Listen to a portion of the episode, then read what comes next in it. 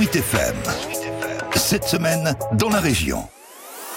Cette semaine en Normandie, on revient sur la venue du chef étoilé David Gallienne au marché d'Alençon. Son restaurant, le Jardin des Plumes à Giverny, est fermé à cause de la crise sanitaire.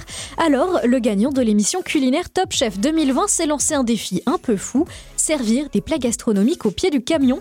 Avec l'aide de Picorette, son food truck, il compte sillonner les routes de la région pour amener sa cuisine directement aux clients. Après l'aigle mardi, l'originaire de Condé-sur-Sarthe était à Alençon jeudi. L'idée hein, du food truck, euh, c'était euh, de démocratiser la cuisine étoilée et de la rendre accessible à tous.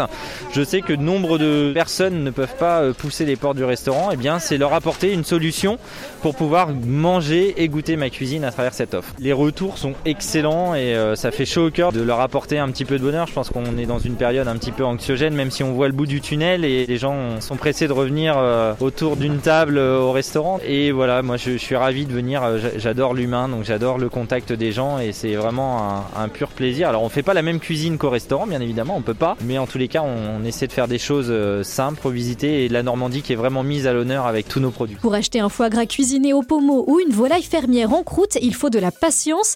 Comptez 45 minutes d'attente dans la file avant d'obtenir votre repas et en profiter pour prendre une photo avec le chef. Josiane et Louis salivent d'impatience en faisant la queue. Bon, on connaît déjà David et puis on a vu sur le journal. Oh ben on va prendre un plat là, je pense.